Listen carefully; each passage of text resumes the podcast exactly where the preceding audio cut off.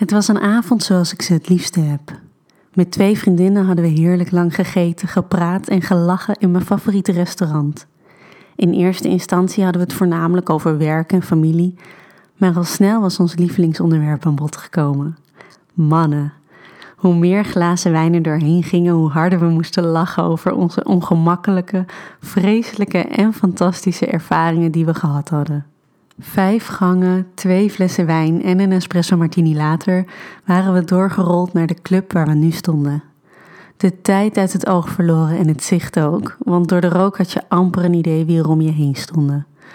De ideale plek om helemaal los te gaan op de dansvloer en dat deden we dan ook zeker.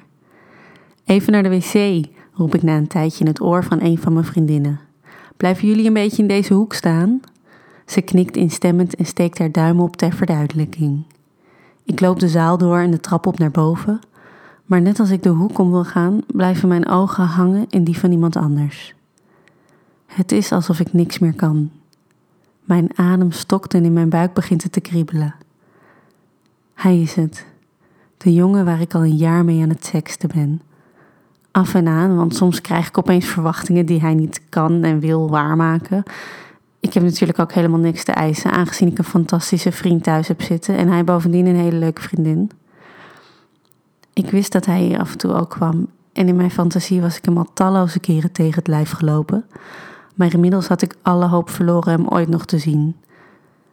Maar daar staat hij dan, met twee vrienden die ik herken van zijn Insta-stories. Hij is langer dan ik me herinnerde. En nog lekkerder. Na wat een eeuwigheid lijkt, lukt het me weer om in beweging te komen. Ik blijf hem zo lang mogelijk aankijken terwijl ik vlak langs hem heen loop in de achterste wc induik. Maar net als ik hem op slot wil doen om op adem te komen van wat ik zojuist gezien en gevoeld heb, wordt de deur opengetrokken. Voor ik het weet staat hij tegenover me en duwt hij me tegen de muur.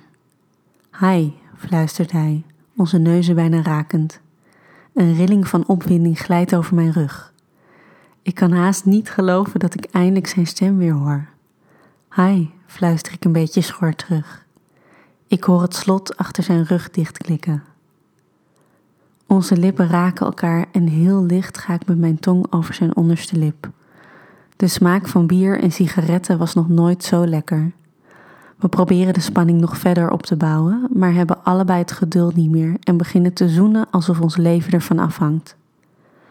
Onze tongen kunnen geen genoeg van elkaar krijgen, totdat we echt even op adem moeten komen. Ik bijt zachtjes in zijn lip en hij laat een kreun ontsnappen. Zo lang, bompelt hij, terwijl hij met zijn hand via mijn hals naar mijn borst gaat en deze stevig masseert.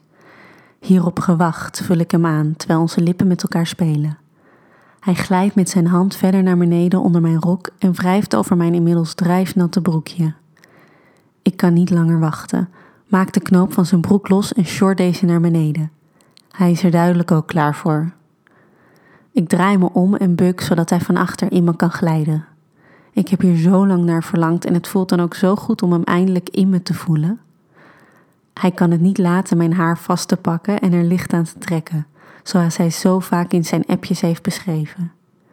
Ik gooi mijn hoofd extra naar achter en krom mijn rug van genot. Hij heeft maar een paar stoten nodig om te komen. Maar terwijl ik me alweer wil fatsoeneren, houdt hij me tegen. Niet zo snel, fluistert hij terwijl hij dicht tegen me aan gaat staan. Zijn ogen blijven die van mij aankijken, maar zijn vingers glijden naar beneden en vinden mijn klit. Zachtjes gaat hij met zijn vingers heen en weer, voordat hij met twee vingers bij me naar binnen glijdt. Met zijn nu natte vingers hoeft hij maar een paar rondjes over mijn klit te draaien voordat ik zo hard kom dat er een kreun uit mijn mond ontsnapt, die hij met een diepe tongzoen probeert te dempen. Terwijl we onze kleren weer recht trekken, blijven we elkaar aankijken, alsof we allebei niet kunnen geloven dat dit werkelijk is gebeurd. Dank je, zegt hij vlak voordat hij me zachtjes kust. Moeten we nog eens doen?